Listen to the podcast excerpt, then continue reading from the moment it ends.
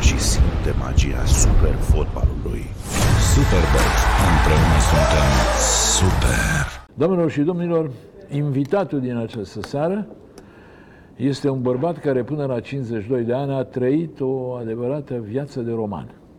A fost campion mondial de box la juniori, după aia a fugit în străinătate și a devenit campion mondial profesionist la, mă rog, categoria semi-mijlocie, varianta WBO, dar mai puțin important. După care s-a reîntors în, în țară, s-a apucat de curse, de raliuri și a devenit campion național. După aia s-a îmbolnăvit de cancer și s-a vindecat, drept pentru care, după o pauză de 10 ani, participă din nou la curse. Doamnelor și domnilor, în seara aceasta, invitatul meu este Mihai Leu. Mihai, bine ai Bună venit! seara. Bine v-am găsit, mulțumesc frumos. Mulțumesc că ai venit, că ești între două curse, cursa întâia și cursa a doua.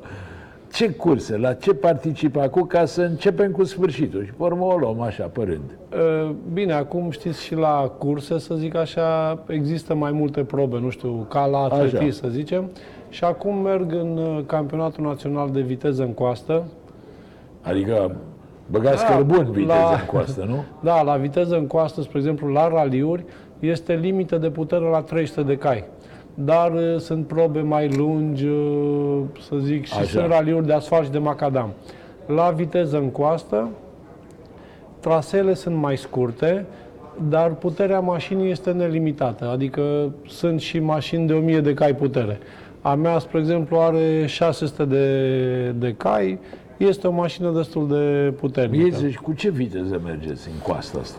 Adică Bine, coasta ce în, înseamnă? E uh, ceva înclinat sau? Da, practic toate cursele trebuie să aibă un, gra, un grad de înclinare. Nu știu să vă spun exact ce spune Așa. regulamentul, cât de înclinată trebuie să fie Cum coasta. ne ocupăm noi de fotbal, vorbim da. despre dar nu știm regulamentul. Așa, ia spune. Da, uh, dar trebuie să fie în pantă. Și îmi place foarte mult. Adică Cu cât mergeți? Cât, cât atingi maxim? Cred că, bine, mașina pe care o am este o mașină de circuit. Uh, La noi, vă dați seama, viteza în coastă se organizează pe drumuri publice. De altfel, pe tot globul este la fel. Așa. Și cred că maxim am atins pe Poiană undeva la 260. 260 pe oră? Da. Dacă mai mult începeai să zbori. Bun, da, șoselele sunt închise cât ani. Da, la zbor. categoric. Deci uh, competiția se desfășoară cu circulația închisă. Și tu ești pilotul, da? Da. Și ai și copilot? La viteză în coastă ești singur în mașină. A, e fără... Deci, practic, neavând pe cineva care să te ajute, întotdeauna merg cu câteva zile înainte și cu o mașină de stradă, fiindcă trebuie să respecti uh, regulile de circulație, fac, să zic, uh, Cercetezi traseu de, traseul. de, nu știu, 100 de ori sau 200 de ori sau cât e nevoie să învăț pe de rost fiecare groapă, fiecare denivelare. Consum mare de benzină. De astfel de motori, cu ce Bine, mergeți? nu Cu e benzina nu? cea mai... uh, Da, e benzină mașina. Bun, dar la raliu ai și copilot. La raliu, da, la raliu Bun, este hai și spune copilul. și mie, pentru, uh, cum să spun, știința mea, ce face copilot? Am văzut că are o hartă și ce el zice? Stânga, dreapta, frână? Practic, uh, înainte de raliu, ai voie să mergi pe probele speciale de trei ori. Ăsta este regulamentul internațional. La prima trecere, spre exemplu, pilotul îi spune copilotului uh, ce are el nevoie să audă în timpul raliului. Adică, pentru fiecare viraj există niște numerotații. Coduri. Să... Exact. Spre exemplu, bine, și aici sunt mai multe, dar uh, numerotația după care eu mergeam, să zic, un dreapta 1 era un viraj de dreapta foarte, foarte strâns, un act de păr, un dreapta 5 era, să zic, un viraj de dreapta care mergea plin.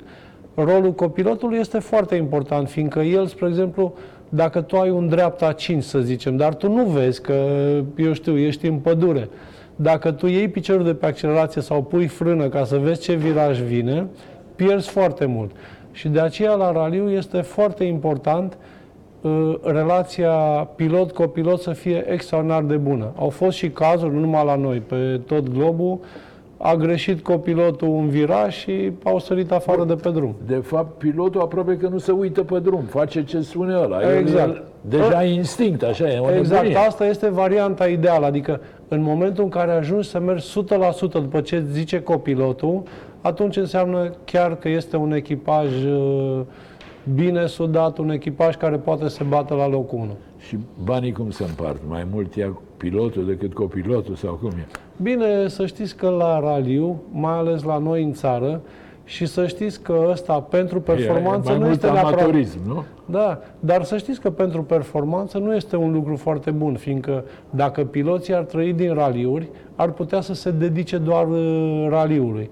Dar întotdeauna trebuind să facă și altceva pentru a câștiga niște bani, nu poate să se concentreze 100% asupra Da, sportului. în Occident cum e? Cei de raliuri se ocupă numai de raliuri? Da. Au, spre exemplu, există manageri care se ocupă să caute sponsori, contracte de publicitate și, practic, pilotul și copilotul se concentrează doar la activitatea profesională. Eu cred că și la noi se va ajunge uh, la același model, fiindcă altfel nu poți să progresezi. Tu ai fost la vreun european sau mondial de raliuri? Nu. Uh, Și nu vă ne spun- permitem, nu? Bine, E cu taxă de înscriere. da, categoric de Da, Da, dar Noi nu. românii nu ne băgăm la asta. Dacă vă spun ceva, nu, am avut și români care au mers. Eu am avut, spre exemplu, cu mulți ani în urmă o ofertă din Italia să merg în campionatul european, dar vă spun foarte sincer că dumneavoastră știți bine lumea sportului. După 20 de ani de box, după ultima perioadă, mai ales, nu știu cum să zic eu, eram cumva obligat să fac performanță, nu aveam voie să fac niciun pas greșit. Cumva ești tot timpul așa, nu știu, sub o presiune extraordinar de mare.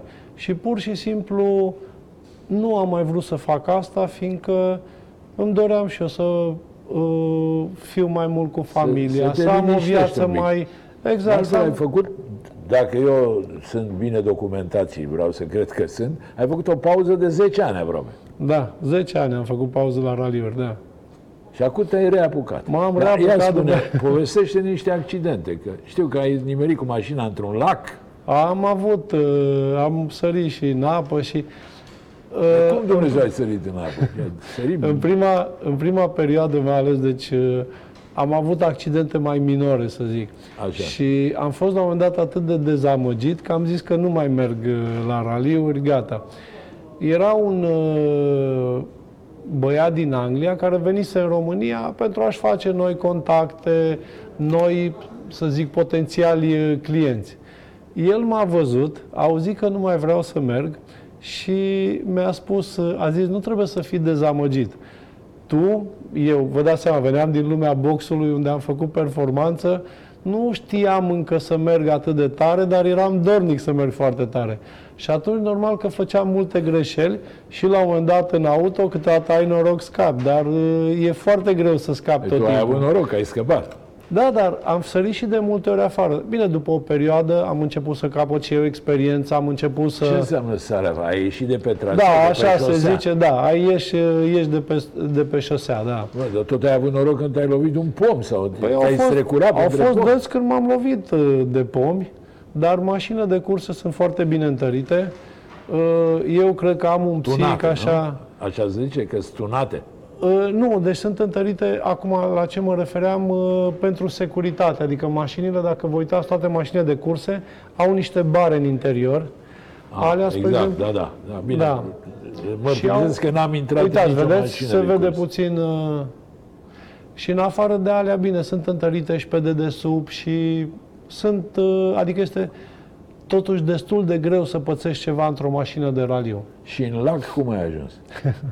Bine, am sărit într-un râu, Așa. în lac era să sar, dar am avut noroc și m-am oprit de un... uh, am dat într-un pilon de beton și ăla practic m-a Te-a ținut să aruncat nu- din nou pe drum, dar am sărit, am avut uh, două accidente, am sărit în, uh, în râu de, de două ori. Odată cu capul în apă, odată am aterizat pe Aoleu, și roți. cum cu capul? Și cum? Păi știți cum este Au venit acum? și te-au scos de... Nu, ce, ce am învățat eu, domnul Ovidiu, în toată viața și nu numai în sportul ăsta, întotdeauna este foarte important să încerci să-ți păstrezi calmul, să nu te pierzi cu Ai firea. căzut cu capul în apă, ce, ce calm să-ți mai păstrezi. nu Nu, cred că... practic, uh, știam că trebuie să mă dau jos din mașină, îți desfaci centura, fiindcă centura este în șase puncte, așa se numește, te ține Adică nu e în ca asta scaun. noastră, Nu. o diagonală. E, Nu, și trebuie e plin de strânsă serios. foarte bine. Exact. Și practic tu, indiferent ce se întâmplă, tu rămâi uh, prins în scaun. Îți desfaci centura, te dai jos din mașină Păi și... cum se dai dacă erai cu capul în jos în apă? Cum te Păi nu, acum cum să zic, eu nu era apa chiar până la... A, era un pârâu. mi-am desfăcut centura, am căzut, să zic, am uh, intrat în apă și am ieșit afară. Și eu și copilotul am ieșit, ne-am urcat pe mașină, mașina era cu capul în jos, bineînțeles, ne-am urcat pe mașină pe partea de jos, dar mașinile de curse au un scut pe toată suprafața mașinii, ca să nu se poată lovi nimic de desubt. Și ne-am urcat acolo până când au venit oamenii și ne-au scos din apă. Au scos cu ce? Cu bacaraua până la Au mașină. venit, a trebuit trasă mașina Au, afară. da, uh, mașina ți-a luat vreodată foc? Da. Că mie de asta mi-ar fi frică. Adică Da. când ia foc, te trezești acolo închis Da. și la revedere. La Timișoara în 2003 a ars, să zic, am jumătate de mașină. Dar, uh, Ai reușit să ieși, nu? Da, mașinile au, inclusiv au o instalație contra incendiilor. Practic apeși pe un buton și mașina se umple de, de spumă din uh, instinctor. Și asta, important este întotdeauna să-ți păstrezi calmul, să, să te gândești ce ai de făcut, să nu intri în panică. Păi, spune bietul Sena cum a murit? Din izbitură? Din ce? Nu, la Sena, eu bine, am fost fan Sena și părerea mea a fost incredibil, nu numai că a fost el ca și pilot, dar uh, eu am și citit foarte mult despre el, că mi-a plăcut, dar a fost și un om foarte carismatic. uh, Cred că a avut toate aturile, să zic, unui super sportiv.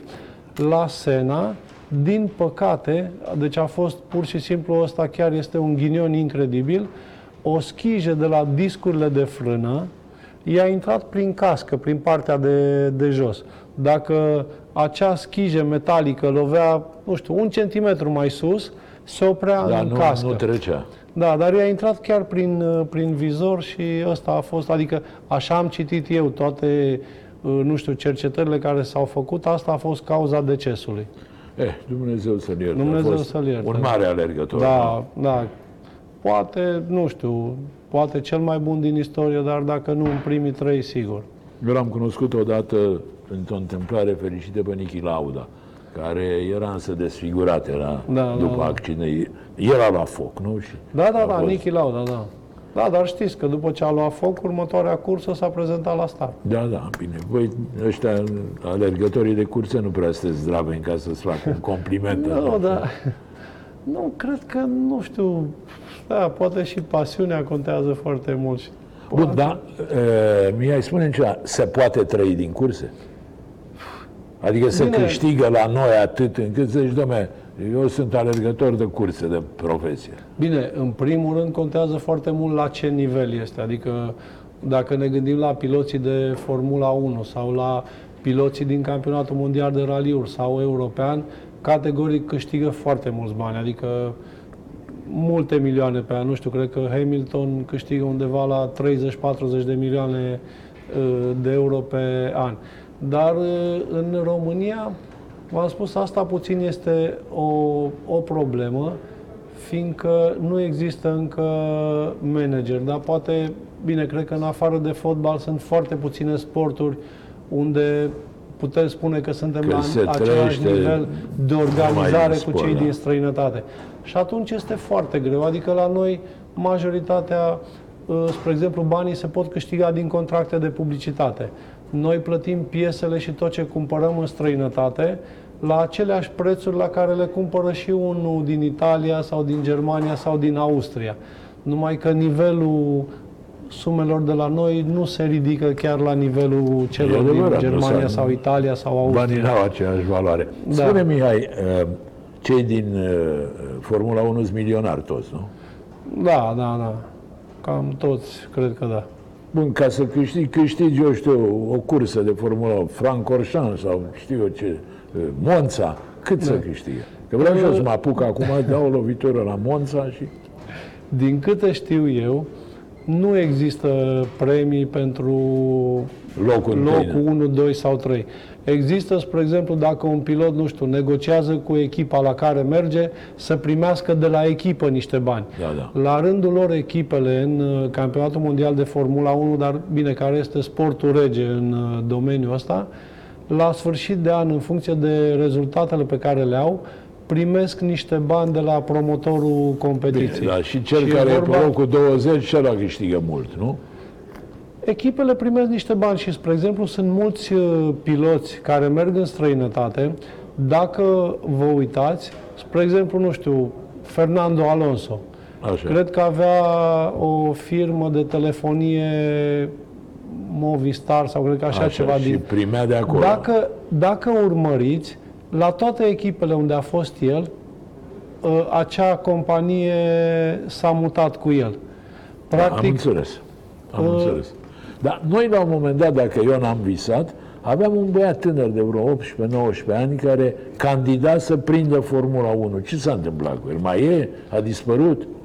bine v-am spus, cred, eu cred că avem mulți tineri talentați, numai că neavând încă sistemul care îl au ei în străinătate, să zic Finlanda sau Italia, care sunt uh, printre cele mai dezvoltate în domeniul ăsta, este foarte greu să ajungi până acolo. Adică, inclusiv, uh, spre exemplu, la Formula 1, nu știu dacă știți, și Schumacher, prima lui cursă de Formula 1, asta știu că eram în Germania pe vremea aia și am citit în presa de acolo, uh, a plătit 700.000 de dolari pentru o cursă, ca să intre. Ca să-l primească în cursă. Da.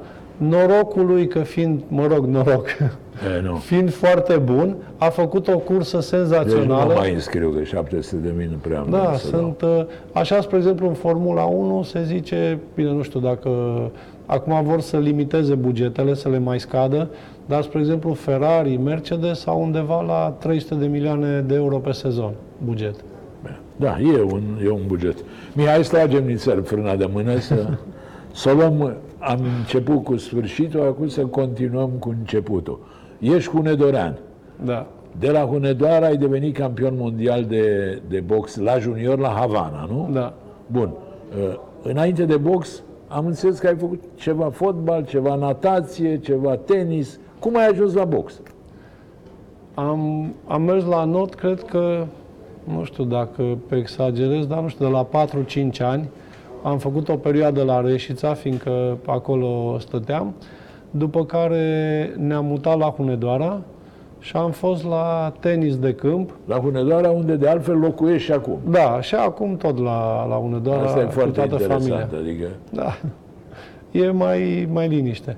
Și practic am făcut o perioadă scurtă tenis de câmp, după care de la 9 ani am început boxul. Și fotbal? Nu, fotbal, n- bine, fotbal jucam, spre exemplu, eram în echipa școlii, eram mai mic, am avut așa să zic, nu știu, ceva tentative să ajung la fotbal la modul, nu știu, că m-am mai văzut câte un antrenor și mă chema la fotbal, dar așa să joc fotbal oficial, să zic, să am o legitimație, nu, n-am. Nu, tu dar am din- jucat foarte mult Din fotbal. ce am văzut eu și vorba aia, te cunosc de atâția ani, tu erai, erai un fel de Ilie Năstase. Ce sport făceai, l-ai fi făcut foarte bine. Năstase a jucat foarte bine fotbal. Adică la Da, un moment dat da, juca da, mai cred. bine fotbal decât juca tenis. Tenis. da. Numai că de tenis s-a ținut.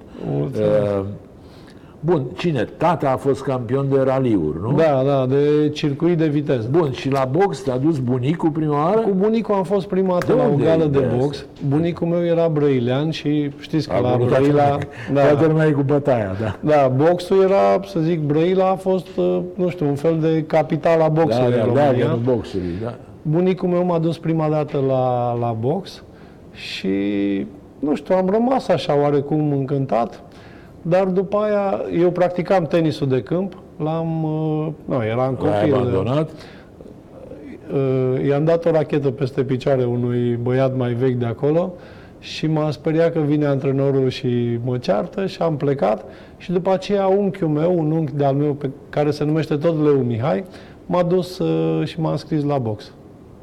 Și după cât timp ai ajuns campion mondial? Am început boxul la 9 ani Așa? și campion mondial am devenit uh, prima 16, dată la 17, la cât? la 18 ani, în La 18 19 ani.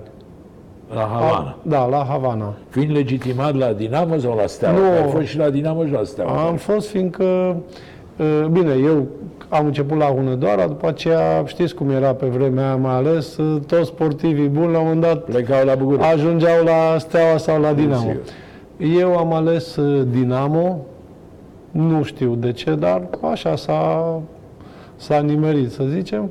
Am fost la Dinamo, după care am intrat la facultate și Dinamo nu avea, știți cum era pe vremea aceea, uh, cei care erau studenți făceau doar 9 luni de armată. Armată, da.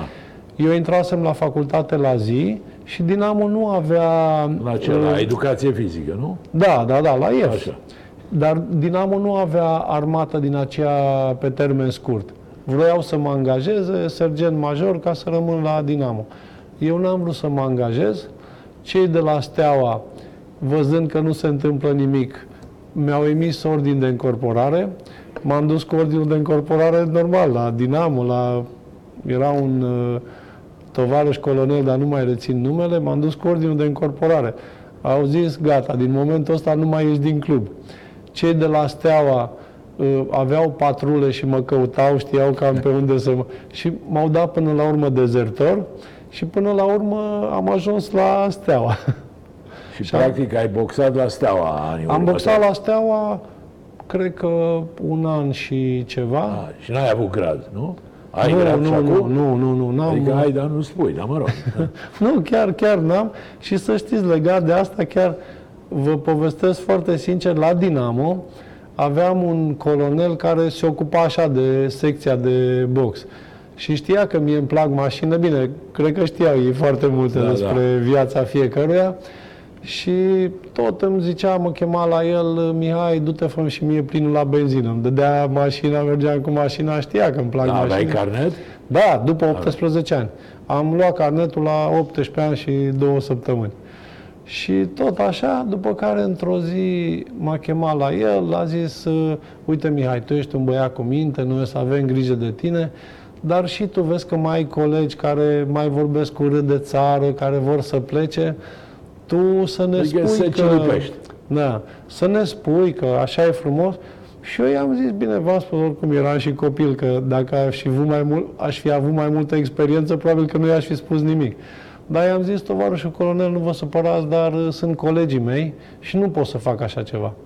Și a zis, Mihai, gândește-te mai bine. Și am zis, da, m-am gândit, zic, A, nu. După aia a mai fost o tentativă de asta? După aia, spre exemplu, ce m-a făcut așa, nu știu, bine, eu ca să plec din țară, normal că au fost mai multe motive care, nu știu, au Da, mai spune contribuit o la dată deci... și o să aflăm imediat detalii. Mihai Leu a fugit din România, în Grecia, cu o mașină, ne 1987. povestește imediat. Sub scaunul șoferului, mă rog. Da, sub, mă rog, într-un tir era o ladă sub uh, patul șoferului. Și mi-am dat seama, uh, bine, după aceea a urmat deplasare în Turcia, spre exemplu, Mihai Leu tăia de pe listă. Eu ajunsesem, adică eu plecam numai în, uh, în țările comuniste. Deci când erau turnee în DDR mergeam, Bun, erau... dar când ai fugit, ai fugit prin Grecia, deci ți-au dat voie să pleci în Grecia. Bine, a fost oarecum... Cum a fost? Ia Da, a povestește. fost și o conjunctură, inclusiv, spre exemplu, plecarea mea la campionatul mondial. Cuba era o țară tot comunistă, dar noi făceam escală în Canada la Montreal. Și faptul că noi făceam escală acolo, ă, cei din România au considerat că poate să fie un pericol să rămân acolo, dar norocul meu, la momentul respectiv, fiind ă, legitimat la Steaua, cei de la Steaua, nu știu, cred că unul dintre frații Ceaușescu, acum nu știu, poate greșesc, dar cred că Ilie Ceaușescu era uh, simpatizant al uh, Stelei. Da, da, era mai aproape de steaua și de fotbal. Nu știu, sincer Așa. să vă spun, nu știu care dintre ei și știu că cei de la Steaua, eu fiind legitimat acolo, s-au dus la, la el și au spus, uitați, avem un băiat care, bine, tatăl meu a avut o tentativă să rămână în Austria și de aici cumva mi s-au tras... uh, Aveai dosarul prost. Așa, da, așa, foarte bine Da, spus. eu mi-aduc aminte că am citit că a fost atunci și un incident cu niște casetofoane. Ați adus niște casetofoane. Vi Când, le-a m-am, oprit, când, când ne-am întors din Cuba. Și a- campion mondial fiind. Da. Și asta, deci norocul meu că am fost la Steaua, Antrenorii de la Steaua s-au dus la Ilie Ceaușescu, i-au explicat, i-au zis că ei garantează că sunt un băiat cu minte, mă rog. Și uh, Ilie Ceaușescu a zis că garantează că pot să plec uh, liniștit și așa am plecat în Cuba. Mergând spre, spre Cuba, bine, am muncit foarte mult pentru campionatul mondial, adică chiar, uh, deci cum să zic eu, zi și noapte numai la asta mă gândeam să iau o medalie în, în Cuba. Și chiar țin minte, mergând încolo, uh, eram, uh, era Feri Vaștag, Nicolae Aliuță da, exact, și cu mine. Eram Vaștag, trei da. boxeri, da. A, toată delegația noastră a fost din trei boxeri. Și nu știu cum am făcut noi bine, am avut escală noaptea în uh, Montreal, în Canada, și am ajuns la un moment dat la o ieșire din aeroport, dar nu știu cum am făcut și cred că Ferry a zis hai să rămânem aici. Și am zis... În Canada. Da. Dar i-am zis atunci, ne-am pregătit atât, zic, hai să mergem să boxăm și rămânem când ne întoarcem. Asta era în drum spre Havana. În drum spre Havana. Și când v-ați și... întors cu casetofoanele, nu e o colică. Păi, nu, dar uh, eram atât de fericiți de venit să rămân amândoi campioni mondiali și, cum să zic eu, era așa un sentiment chiar incredibil. Câteodată, nu știu, parcă nici nu realizez că stăteam amândoi și în aceeași cameră și când te gândești totuși câteodată, nu știu, doi copii, că eram copii, care da. stăteam în aceeași cameră și să vii cu două titluri mondiale, era o, o realizare. Iar după ce n-am mai rămas, nu ne-am mai gândit să rămânem, și când am ajuns la București, ă, ne-au confiscat, ne cumpăraseră și noi casetofoane, bine. Fiecare câte unul sau mai mult? Fiecare câte două. Câte A, două. câte două. Da. Unul să ascultați și Aveam, să vindeți. Nu, Sau... aveam, nu, dacă vă spun, deci unul era uh, din acela cu căști și am găsit acolo la prețuri bune ne-am luat și ne-am luat fiecare și câte unul mare. Noi de obicei stând în cantonament, totdeauna seara eram și obosit și puneam muzică. Ne învățase, spre exemplu, Eustațiu Mărgărit, antrenorul care pe mine m-a format ca boxer, m-a învățat totdeauna să ascult o muzică așa care îmi place. Să te liniștești și să adormi. Da? Și să mă gândesc cum câștig meciuri, cum boxez foarte bine, cum cariera mea e extraordinară. Și asta ne motiva foarte mult. Și pentru asta ni l-am luat. Și la vamă, o vamă și bine, eu i-am mai și zis că mă gândisem campion mondial, normal acum mi se permite. Și am spus că m-a întrebat ce am, le înfășuraserăm în uh, traininguri, și m-a întrebat ce ai aici. Eu i-am zis, zic, două casetofoane, zic, dar nu le mai scoateți. Și a zis, mă, nesimțitule, cum să nu le scot? Păi n-ai voie să aduci așa ceva în țară. Și ni le-a luat. Și vi l-a mai dat până la urmă? A doua zi le-am primit înapoi, dar ă, așa, cum să zic eu, te simți câteodată, nu știu, umilit. Adică mi-am dat seama că, nu știu, nu aveam practic nicio putere sau nu aveai dreptul să faci nimic mai fuseseră și experiențele Până că... erau luate din uh, diurna erau voastră. cumpărate, adică... bineînțeles. Noi, da. Bine, din diurnă și din... Acum, sincer, ne-am mai vândut și echipamentele, că nu aveam bani. Am vândut Ia, și după aia, cum ai fugit în Grecia? Explică și din Grecia ai ajuns în Germania. Adică, da, cum în, uh, deci ne-am întors din, uh, din Cuba, cred că în luna iulie nu știu, ceva 6-7 iulie, am avut, uh, bineînțeles, vacanță, după aceea s-a reunit uh, din nou lotul național. Și ne pregăteam pentru Balcaniadă. Dar v-am spus, la mine au fost așa, deci a fost asta, a fost, spre exemplu, uh, nu știu, ni s-au promis, spre exemplu, dacă devenim campion mondial, ni s-au promis bani, televizor color, promisiuni, știți cum, ca la noi, nu ni s-a dat decât uh, undeva, să zic, la 20% din ce ni s-a promis. Și faptul că nu plecam în străinătate, că v-am spus, eu plecam doar în țările da, da. comuniste, și toate așa la un loc, inclusiv această experiență de la aeroport, uh, m-au făcut să iau o hotărâre, adică am zis prima dată când plec într-o țară unde pot să rămân, nu mai vin înapoi. Nu ai propus și lui Vașta să meargă cu tine? Credeți-mă că am fost, vă dați seama că eram copil, aveam 19 ani, știam că dacă mai vine cineva cu mine, îmi va fi și mie mai ușor. Deci eu eram 100% hotărât să rămân, nu conta. Așa. Numai că știți cum era pe vremea aia că, nu, dacă Dacă spuneai spuneai, la nu era cineva, bine. noi aveam uh, un securist cu noi, adică era un om care tot timpul, Vă noi supraveghea. știam că nu avea nicio treabă cu boxul, fiindcă nu-l văzusem niciodată în sala de box.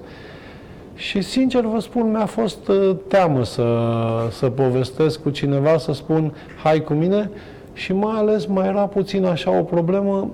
Eu aveam o situație bună, adică familia mea era foarte bine financiar și mi-era și teamă că celui care eu îi voi propune să vină cu mine se va gândi că doar încerc să-l, uh, nu știu, să-l verific dacă vrea el să Am plece. înțeles. Bun, și în Grecia ai rămas. Cum ai ajuns din Grecia în Germania? Păi bine, prima dată am plecat din uh, Balcaniada, era într-o localitate Patra. La Patras, da? În Peloponez. Așa. Am ajuns în... uh, M-a învățat un prieten din Franța să mă duc în uh, Atena, unde era restaurantul București. Și acolo se strângeau românii. Și m-am dus la Deci restaurant... tot cu românii. Da, da, normal. și m-am dus uh, la restaurantul București, am zis bună seara, le-am zis cine sunt, unii mai știau, unii nu, și uh, le-am zis că vreau să rămân aici și m-a luat uh, acasă la el un, un tip, uh, îl chema Adam, care, mă rog, nu se ocupa cu lucruri uh, foarte curate, dar m-am bucurat că am unde să, să dorm. Și am stat cam uh, o lună de zile în Atena, după care acest prieten din Franța a venit, tatăl meu vorbise cu el, a venit să mă ajute să, să ajung în Franța. Țelul meu era să ajung în Franța. Eu aveam o relație bună în timp, așa, făcusem cu antrenorul național al Franței.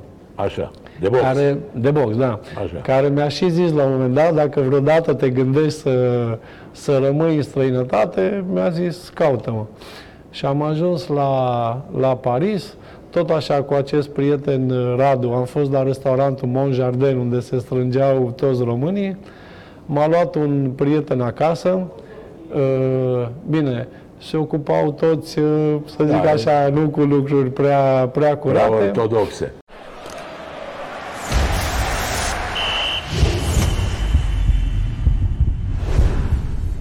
Joacă și simte magia super fotbalului. Superbox. Împreună suntem super. Ce e cu aia că ai trecut granițele într-o cutie sub uh, scaunul? din, uh, din Grecia ca să ajung în Franța, nouă tot timpul ne luau uh, pașapoartele. Eu aveam practic la mine singurele acte care le aveam, uh, legitimația de boxer, care o țineam aici la, la brâu, și buletinul.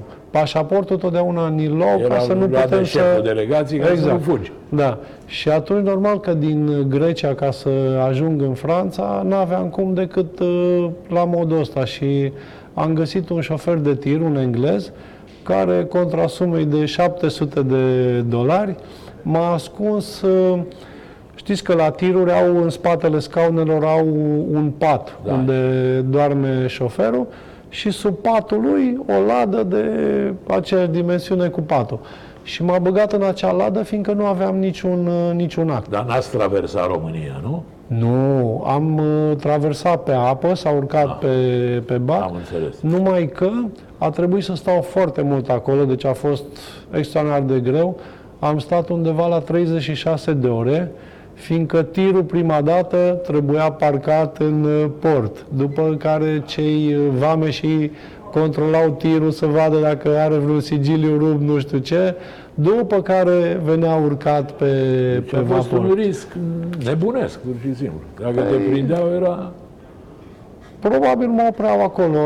Eu mă interesasem așa și de, de, de dat înapoi în România am înțeles că nu, se- nu făceau așa ceva cei din Grecia, dar bineînțeles că exista Bun, și... și ai ajuns la Paris. De la Paris, cum ai ajuns în Germania? Am ajuns la Paris, la un, uh, acolo, un, să zic, un tip care avea uh, și el aceste ocupații mai, să zic, uh, nu prea normale.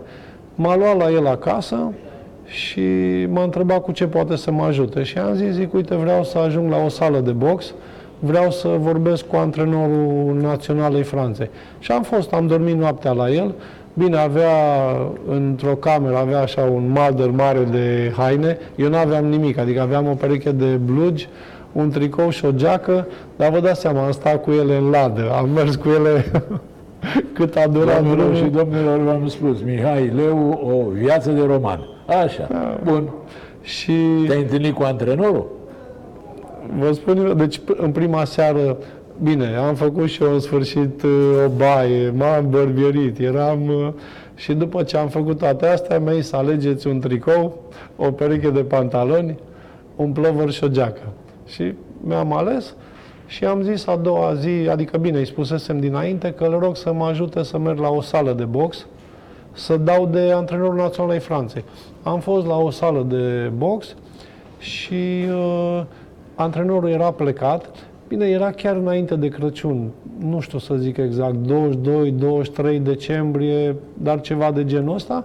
A spus cel de la sală, a sunat la federație, a zis despre cine este vorba, a zis că Aldo Cosentino, așa îl chema pe antrenor, se întoarce după Crăciun și să sun din nou la federație și o să ne întâlnim.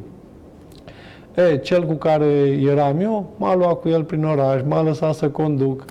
A fost la un moment dat, a luat de la cineva uh, o plasă de bani, a pus-o în mașină. Eu, sincer, am, nu știu, și eu am greșelile mele și nu sunt un om perfect, dar n-am pus mâna niciodată. A văzut el așa cam uh, ce se întâmplă, la care mi-a zis, bă, băiatule, eu m-am gândit mult, face, locul tău nu e aici lângă noi, face, auzi, ia du-te tu în Germania că e mai bine acolo. și a vorbit cu niște prieteni de-ai lui. Nu știe pe Aveam o- nimeni în Germania, nu? Aveam o mătușă care a rămas o zi înaintea mea. Am vorbit cu ea la telefon și în portbagajul unei mașini cu haine peste mine. Tu Am erai ajuns specialist în- în portbagaj. Da, da, da, am avut experiență.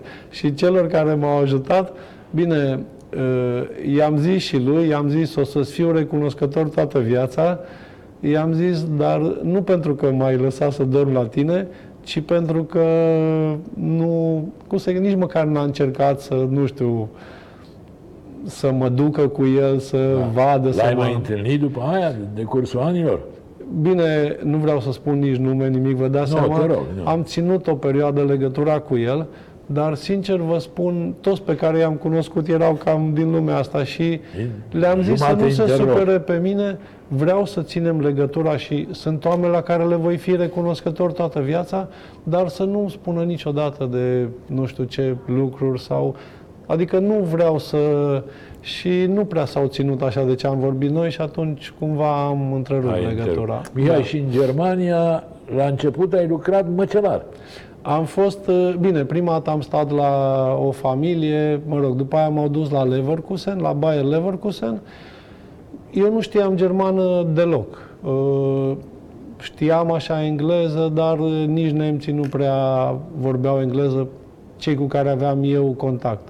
Și am ajuns la Bayer Leverkusen, cel care m-a dus din Kaiserslautern, la care am dormit câteva nopți, el vorbea germană cu cei de acolo, s-au înțeles. tu nu da. înțelegeai de Nu ce? înțelegeam nimic. A zis, după aia am aflat și eu, a zis că e unchiul meu, uh, cum, uh, nu știu, cum s-a sacrificat el pentru mine, că eu, după aceea, normal, la câteva luni am aflat și eu toate poveștile astea. Cei de la Bayer Leverkusen, ei au fost așa, la început, foarte drăguți, adică i-au zis și lui, i-au dat 20.000 de mărci, ca să-mi dea banii să am și eu, să-mi cumpăr uh, haine, să, nu știu, să am și eu să... Nu, dar unde stăteai? Încă locuiam la el în Kaiserslautern, Așa. după care, v-am spus, ei ținând cont că au dat cei 20 de mii să am și eu niște bani să-mi cumpăr haine, să... nu știu, 20.000 de mărci era o sumă pe vremea. la vremea aceea țin minte că litru de motorină era, nu știu, 82 de fenici sau ceva de genul ăsta. Deci erau ceva, ceva bani. Bineînțeles că eu nu mi-a dat nici măcar o marcă din toți banii ăia. Eu tot fără niciun bani eram. Cei de la Leverkusen mi-au dat un training, țin minte și acum, roșu, cu alb, cu Bayer Leverkusen pe Culorile spate. clubului? Și m-au văzut la un moment dat că eu tot, în fiecare zi eram tot în training, că dacă alte haine nu aveam. și mi-au zis, de ce nu îmi cumpăr și eu niște haine? Normal că le-am zis că n-am niciun ban, n-am cu ce să-mi cumpăr. Ei după aceea mi-au spus că i-au dat omului 20.000 de mărci, că așa am aflat și am zis, la mine n-a ajuns uh, niciun ban. Ah, bineînțeles că și pentru ei a fost o, o surpriză.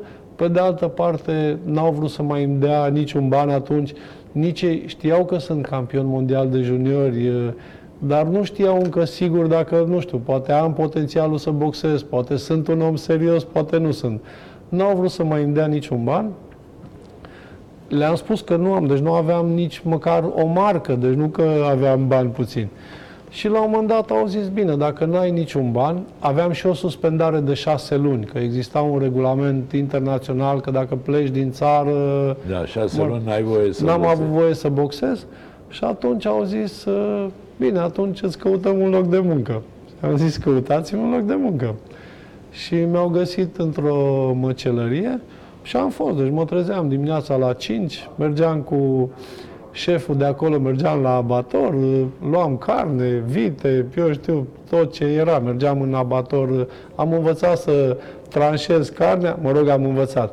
A ținut totul câteva zile, fiindcă după 3 sau 4 sau 5 zile, ceva de genul ăsta, m-am dus la șeful meu, îl chema Andreas, și am zis, Andreas, uite, nu te supăra, cum puteam și eu, mai pe engleză, mai din mâini, mai ce știam câteva vorbe, i-am zis, nu vreau să mă înțelegi greșit, eu nu am absolut niciun ban și nu pot să aștept până la sfârșitul lunii să-mi dai banii. I-am zis, mie te rog, dă-mi în fiecare zi, cât or fi acolo, nu știu, 10, 20, 30 de mărci, zic, da, dă-mi în fiecare zi.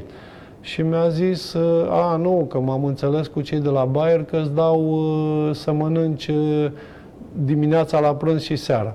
Și am zis, Andreea, și eu n-am nici cu ce să mă îmbrac. N-am de mâncat, nu mănânc uh, mult. I-am zis, mie te rog, dăm, nu știu, 20 de mărci pe zi, dacă crezi, dăm banii aia.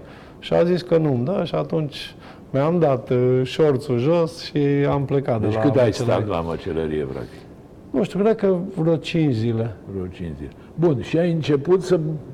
Ai După reluat aceea- antrenamentele, nu? Bine, eu în perioada asta oricum uh, mergeam la, la antrenamente și după ce mi-a expirat uh, acea suspendare, bine, campionatul pe echipe era la ora aceea în Germania foarte dezvoltat la box, practic pentru asta aveau nevoie în La special cei Bayer de la, Leverkusen. da, de mine și la un moment dat uh, m-a sunat, uh, mă rog, pe antrenorul meu era Valentin Silaghi, un român care preluase Fostul Bayer boxer. Leverkusen, da?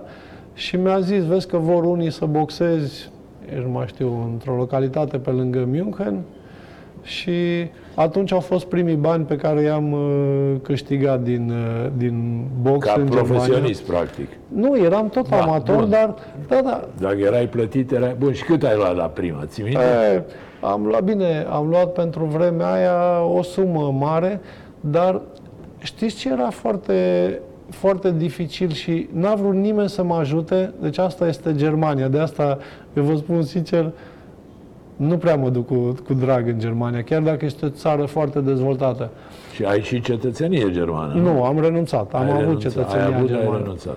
Uh, practic nu vrea să-mi spună nimeni, știți cum e, eu nu aveam habar nici dacă trebuie să câștigi 100 de mărci pe meci sau dacă trebuie 1000 sau 10.000. Nu știam absolut nimic. Pe toți pe care i-am întrebat și inclusiv români, și asta m-a durut foarte tare, nu vrea nimeni să-mi spună cam la ce sumă pot să Adică cât să cer, practic. Exact, nu, nu știam absolut nici și n-a vrut niciunul să-mi spună. Asta m-a durut foarte, foarte tare. Deci nici colegi, nici români, nimeni, nimeni, nimeni nu vrea să-mi spună cam ce să... Și ai început să boxezi la profesioniști și ai avut 28 de meciuri, le-ai câștigat pe toate, nu, nu? prima dată am boxat la amatori. La amatori? Am fost uh, campionul Germaniei de două ori. Bine, primul an în Germania am pierdut în finală prin knockout și am învățat că trebuie să fiu mai atent. Mai erau 16 secunde din meci și câștigasem detașat, dar din păcate orice greșeală și orice prostie se, se plătește. Și după aceea, în 1991, uh, bine, îmi trebuia așa cumva o nouă motivație și am decis să trec la profesioniști. 28 de meciuri, 28 de victorii. Da. Campion mondial în fața unui panamez Samaniego. Santiago Samaniego, da. A fost un meci foarte greu. Și chiar, uitați, vă spun, nu știu, mi-a trimis cineva din Germania, s-a făcut un clasament al boxerilor neînvinși. N-au fost foarte mulți și pe locul 1 este Floyd Mayweather, pe locul 2 Rocky Marciano, nu știu pe restul, dar eu sunt pe locul 8 uh, al tuturor timpurilor. Unde a ca și fost palmaret. meciul cu Samaniego ăsta? În La Hamburg. unde? Hamburg, La da. Hamburg, da, țineam eu bine minte. Uh, Deci și această carieră de profesionist a durat de când până când?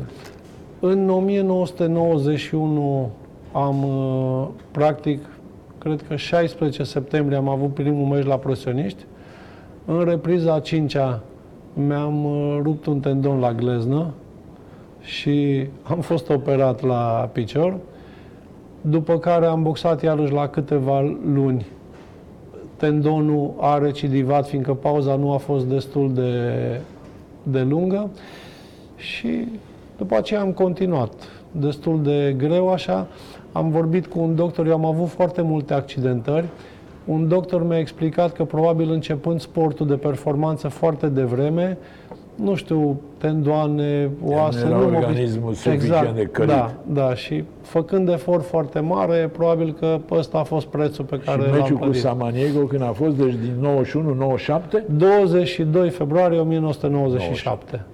da. ai devenit campion mondial și după aia a trebuit să te lași tot din cauza unui În accident. timpul meciului uh, mi s-a rupt tendonul în repriza a treia. Eu, sincer, cred că eram și încălzit și cred că și dorința de a câștiga, nu mi-am dat seama ce se întâmplă. Nu mai dădeam cu stânga la fel cum eram eu, dar am reușit să boxez până la capăt. Și ai câștigat titlul mondial. Da, La versiunea WBO. WBO. Bine, asta știți cum este, cu versiunile astea, să zic așa, sunt foarte mult legate de interese financiare. Fiindcă meciurile, să zic, între doi campioni mondiali la o categorie sunt mai interesante decât între un campion și un challenger. Bun, și practic ai renunțat la titlul de campion mondial fără să mai boxezi pentru că te-ai accidentat. Am fost operat uh, după meciul cu Samaniego. După, bine, prima dată am venit în România, că îmi doream foarte mult asta. După care, după câteva săptămâni, uh, am plecat înapoi în Germania, unde am fost operat. Trebuia să reîncep antrenamentele în... uh, Doctorii mi-au recomandat să încep undeva în septembrie-octombrie, iar eu deja în septembrie am uh, boxat, adică am început antrenamentele în luna iunie. Adică ai cam forțat. Exact, și cred că, bine, în timpul meciului am avut dureri, nu aveam forță în mâna stângă, am fost din nou operat și după aceea n-am mai... Probabil că asta a fost greșeala mea, faptul că am boxat uh, mult fără prea să fii repede. complet da. refăcut. Uh, Mihai, ei ziceau Mihai Löwe, nu? Da. Da, da. Adică erai campion uh, mondial Eram. neamț, de fapt. Să știți că mulți până în seara meciului nici nu știau că eu nu sunt uh, cetățean german. Adică da, nu știau că ești român. Da. Bine, știau că sunt venit din România, dar nu știau că Câți bani ai câștigat la meciul cu Samaniego?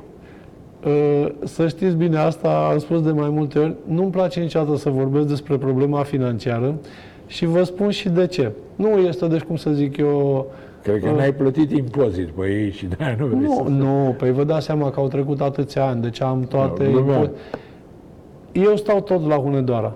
Sunt prieten cu foarte mulți încă din copilărie. Ave- Sunt colegi de-ai mei care, nu știu, am fost cu ei la școală, uh, au învățat foarte bine, au fost la Olimpiade de matematică și câștigă acum poate Da, 20 de și n-au milioane pe câștigat. lună. Vă dați seama, eu ies în continuare cu aceiași prieteni din copilărie. Nu m-aș mai putea întâlni cu ei în aceleași condiții, iar alții sunt care au câștigat peste noapte nu știu ce, eu știu, averi fabuloase și ar zice, bă, pe numai atâta. și atunci mai bine, Mai bine eviți un răspuns. impozitele le-am Da, plătite, dar ai nu vorbesc fost despre mulțumit asta. de, să o luăm așa, de ce ai câștigat? Cu ce te-ai ales din profesionism? Pot să vă spun sincer, deci vă dați seama că boxul mi-a schimbat toată viața, adică mai ales cucerirea titlului mondial, uh, mi-a schimbat Nu, nu, chiar... scuze-mă, nu ți-a schimbat numai viața, ți-a schimbat și fața, că am impresia că nasul e un pic strâmb. Dar nu? nasul să știți că l-am strâmb de la amatori. De la amator, dar l-ai rupt de multe ori? Uh, Bine să știți că eu am fost un boxer mai tehnic, uh, n-am Da, primit care foarte cam multe evitai. lovituri. Eu mi-aduc aminte, când dar, mi-aduc aminte. Păi, oricum știți că am fost la dumneavoastră la emisiune imediat după ce am câștigat titlul. Exact. Cred că în prima săptămână. Uh, Dacă vă spun, deci nasul mi s-a rupt, nu că n-aș fi primit lovituri, că am primit și multe lovituri, vă dați seama, în 20 de ani de box am, chiar dacă primeam un puțin într-un meci, dar tot s-au adunat uh, foarte mulți.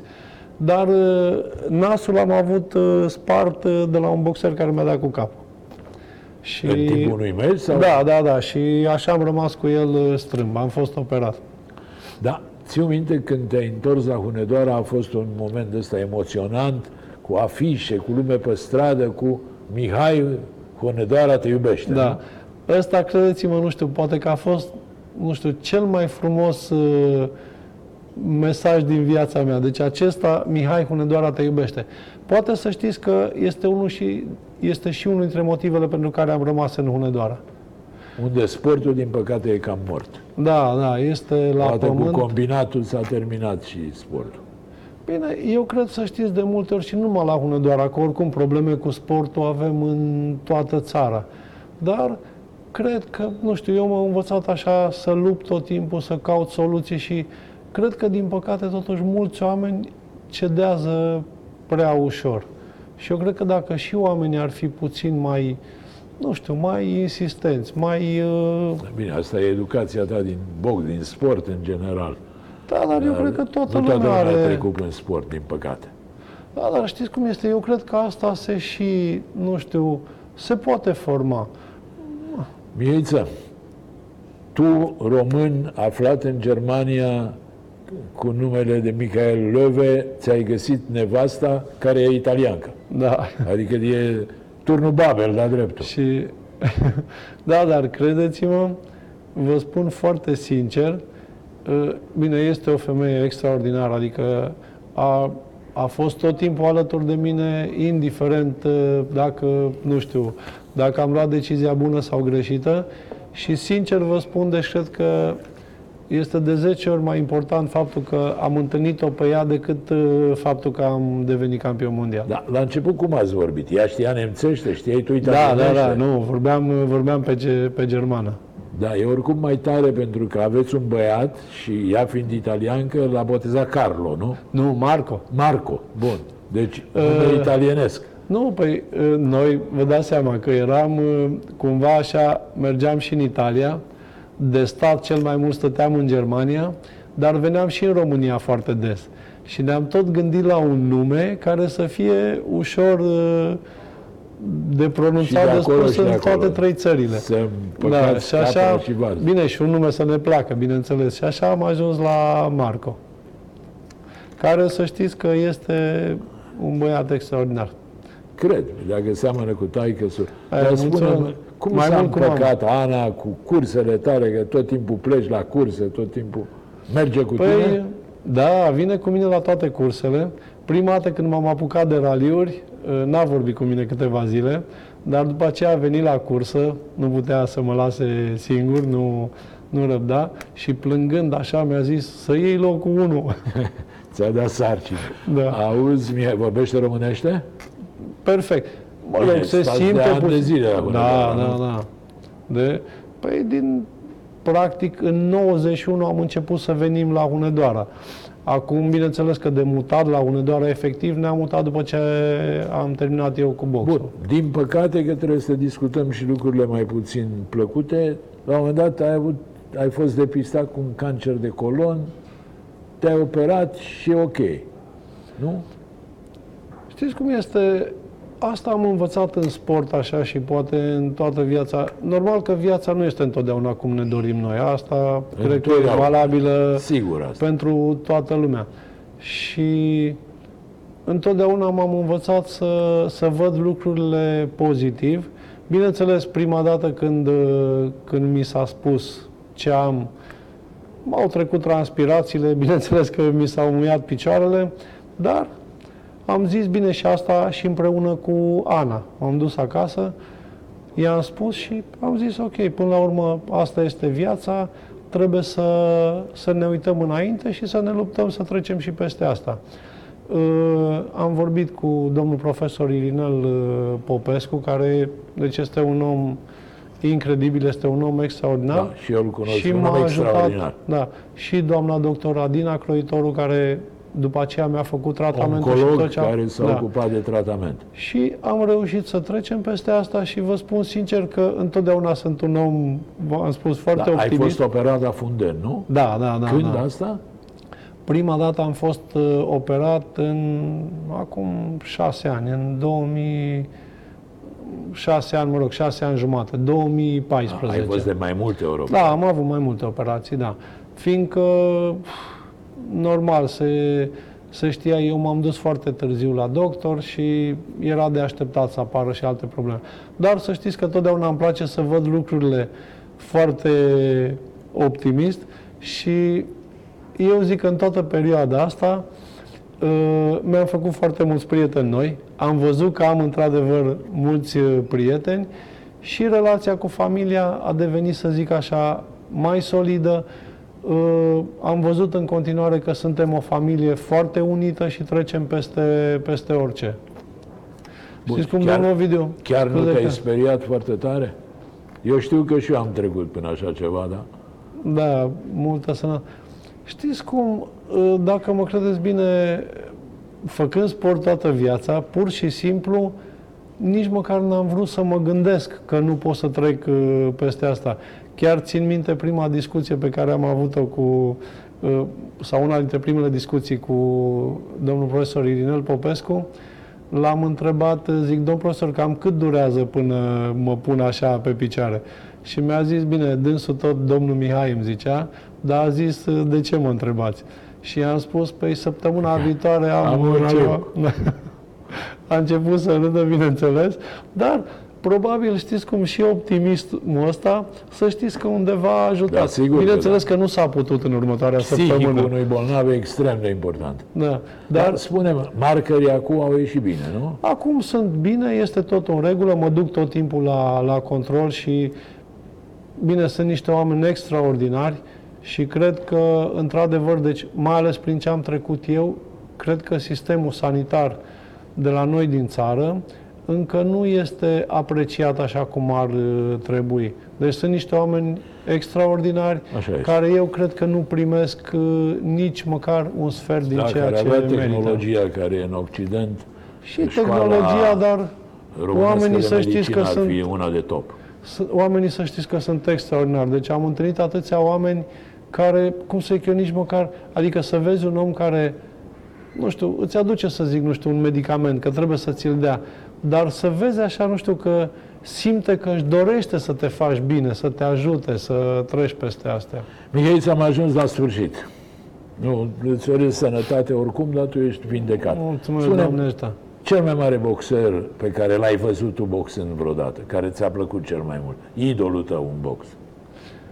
Bine, cel mai mult uh, care l-am văzut pe viu sau la... Da, tele- da, Uh, mă. Cassius Clay, pentru mine Cassius rămâne Clay. cel mai mare boxer al tuturor timpurilor. Doamnelor și domnilor, a fost pentru dumneavoastră Mihai Leu, Michael Löwe, campion mondial de box profesionist, campion național de raliuri, iubitor al sportului și unul dintre prietenii lui Ovidiu. Îi mulțumesc pentru prezență, vă mulțumesc dumneavoastră că v-ați uitat la noi, vă urez tuturor până săptămâna viitoare să vă meargă cât mai bine.